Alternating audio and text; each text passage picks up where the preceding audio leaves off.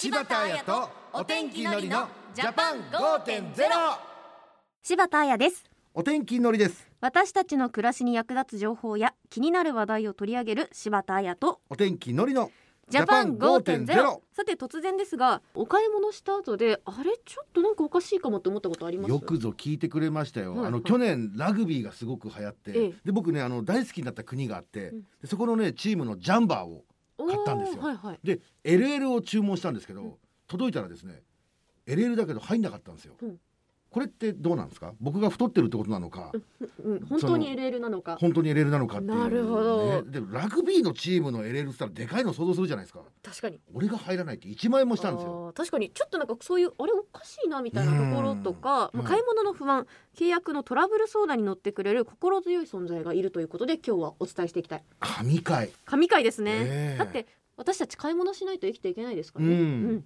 契約と聞くと難しい話にも聞こえるかもしれないんですが日常の買い物だけではなく電車に乗ったり自動販売機で飲み物を買ったりうん。美容院でカットしてもらうことなども全て契約なんですって。ああそうなんだ、ということで今日のテーマは私たちの暮らしを守る消費生活相談員です。消費生活相談員、うん、聞いたことあります？初めて聞きました、うーん、そうですね。は。あじゃあこれこの相談に乗ってもらったりするってことですよねってことなんですかね。はあで、どんな答えをくれるのでしょうか。うん気になることがいっぱいありますので、一緒に考えていきましょう。柴田彩とお天気のりのジャパン5.0。明日の暮らしをわかりやすく、内閣府政府広報の提供でお送りします。今日のテーマは、私たちの暮らしを守る消費生活相談員です。ゲストです。公益社団法人全国消費生活相談員協会理事長の増田悦子さんです。増田さんよろしくお願いします。よろしくお願いいしたします。私ものりさんうもん消費生活相談員という存在を初めて聞きました、そして初めて聞いたというリスナーの方に向けても簡単に役割などを教えていただけますか？はい。あのお住まいの自治体の消費生活センターや消費生活相談窓口で、消費者と事業者のトラブルの解決方法を助言したり事業者と斡旋交渉したりして消費者を支援する役割があります。斡旋ってどういうことでしょうか？斡旋というのはあの消費者と事業者との間には情報量とか交渉力の格差があります。それを補うために両者の間に入ってトラブルを解決するための支援をすることですあの消費者自身が自分自身で交渉するって大変難しいんですね。でその場合に消費者の代わりに事業者の方と話し合いをしてで契約を解除したりお金を取り返すというようなことをしております。なるほど。では例えば相談窓口に寄せられた相談事例について教えていただきたいです、はい、あの災害時のリフォーム関係の相談についてご紹介します。はい3日前、隣のマンションの工事業者だと名乗る男性が訪問してきて、上から見たらお宅の屋根の瓦がずれているのが見えた。もうすぐ台風が来るので、今すぐ工事をしないと危険だ。このままでは近所の家に迷惑がかかる。うんと工事を急がされて契約しました。ええ今日工事をして契約金額120万円のうち10万円を支払いましたが近所の家にも同じような勧誘があると知って本当に瓦がずれていたのか不審に思うようになりました。うん。今から解約してお金を返してもらうことはできるでしょうか？というものです。うわーすごい腹立たしいですけど、ねも工事してしまったんですよね。だからあのお金も支払ってるんですけども、はい。これは返してもらうなんて無理なんじゃないですか？そうですね。一般にはそういうふうに感じますけども、あのこの契約は事業者が訪問販売に求められている契約書を交付してませんでした。うん。でまた契約してから3日目の相談でしたので契約は無事クーリングオフできて支払い済みの代金も返金されました、うん、代金が返金されたのは本当うん良かったですね。今お話にありましたクーリングオフというのはどのような仕組みか詳しく教えてください。はい。クーリングオフとは、まあ、一定の期間内であれば無条件で契約の申し込みを撤回したり契約を解除できるという制度です。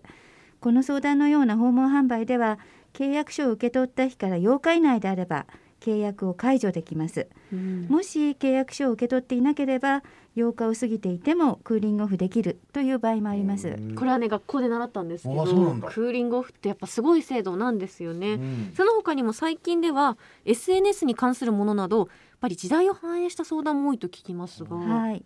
今全国の消費生活センターに寄せられている、あの相談で目立つのは SNS での書き込みを見て、通販サイトで健康食品のお試し注文をしたところ知らない間に定期購入になっていたというものです。で定期購入は例えば5回など決まった回数を購入しなければ解約できないというものがほとんどなんですね。ただ広告画面を注意してみないとそうした条件が分かりにくいことが多くてトラブルにつながっていると思います。あのコロナウイルス関係の相談とかどうなんですかねあのニュースではコロナウイルス関係の相談が消費生活センターに多数寄せられてるなんていう報道をされてましたけど。それもございます。あのマスクが購入できるサイトがあるという SNS を見てその通販サイトにアクセスしてクレジットカード番号などの個人情報を入力したのですが、うん。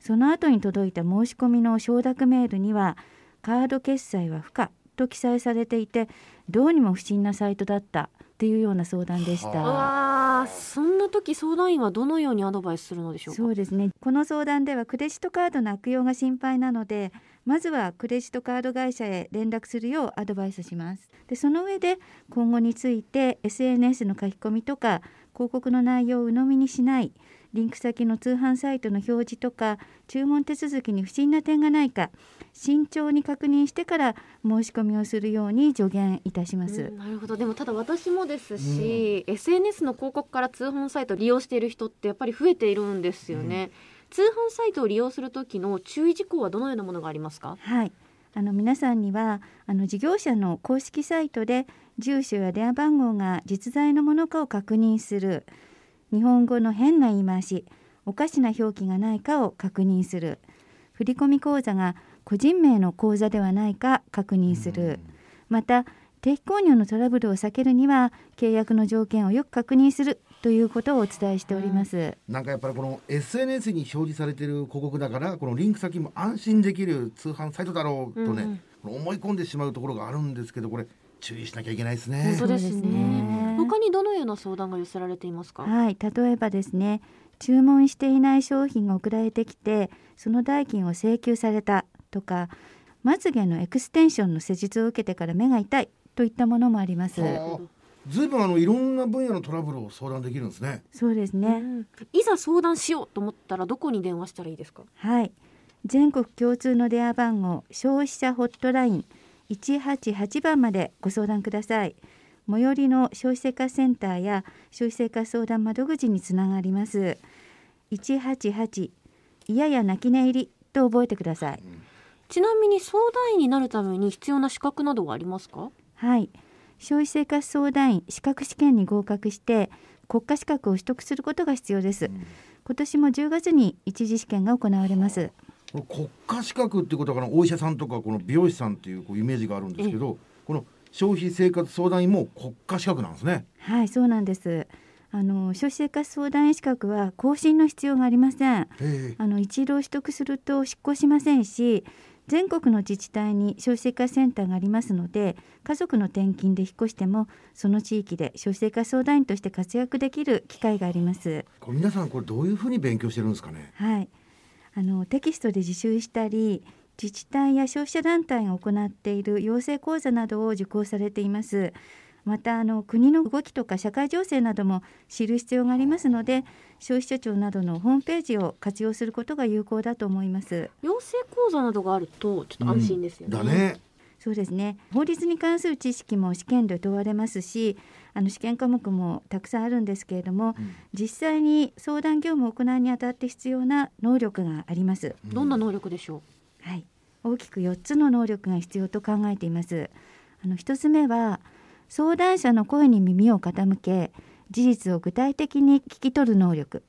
2つ目は相談者から聞き取った情報を整理して解決策を考える能力。3つ目は相談者に分かりやすくトラブルのポイントや解決策を伝える能力。最後は消費者の被害を救済するために事業者と交渉する能力になります。何よりも相談者を理解して寄り添う気持ちで相談に当たることが重要だと考えています、う今相談員は全国にどれくらいいらっしゃるんですか？全国の消費生活センターや相談窓口で働いている消費生活相談員は2019年4月1日時点で3379名です。ほう。ーんこれはこの現状この人数で足りているんですか？約束している状況ですあの資格試験を受験する方も減少していますしあのまた若い方が少ないことも大変問題です。なるほど。相談員おいくつぐらいの方が多いですか？そうですね。あのセカンドキャリアを目指す方とか子育てが一段落した方など、うん。それぞれのライフステージに合わせて相談員になられる方が多くて年代では50代60代が中心です。へなんかのりさんも、ね。え若手ですよね。いけますね。若い方もぜひ相談員目指してほしいですね、はい、ぜひそうしてほしいです。あの IT とか通信に詳しい方、20代、30代の方もどんどん消費生活相談員になっていただいて、うん。消費者の暮らしを守る手助けをしていただきたいと思います。消費生活相談員試験についてはどのサイトを見ればいいですか？はい、独立行政法人国民生活センターや一般財団法人日本産業協会のホームページに詳しい情報があります。なるほどわかりました今日は公益社団法人全国消費生活相談員協会理事長の増田悦子さんをお迎えしました増田さんありがとうございましたありがとうございまし。た柴田彩とお天気のりのジャパン5.0今日は私たちの暮らしを守る消費生活相談員というテーマでお送りしました、い。のりさんいかがでした？いやすごく勉強になる回でしたね。そうですね。なんか正直あの消費生活相談員って分かってなかったんですけどすごい興味持ってうんうん。なんかこう悩んだりせずに相談できるんだってことも分かったし。そうですね、はい。私たち買い物をしないで生きていくことは不可能なので、うん。やっぱり勉強していくこと大事ですね、はい、次回は創作者の権利を守る著作権についてお送りします著作権という言葉自体はよく聞くけどやはり具体的に考える機会って少ないかもしれないですしね,、ないですね。しっかり考えていきましょう。ということでここまでは柴田彩とお天気のりのジャパン5.0また来週。柴田彩とお天気のりのジャパン5.0明日の暮らしをわかりやすく内閣府政府広報の提供でお送りしました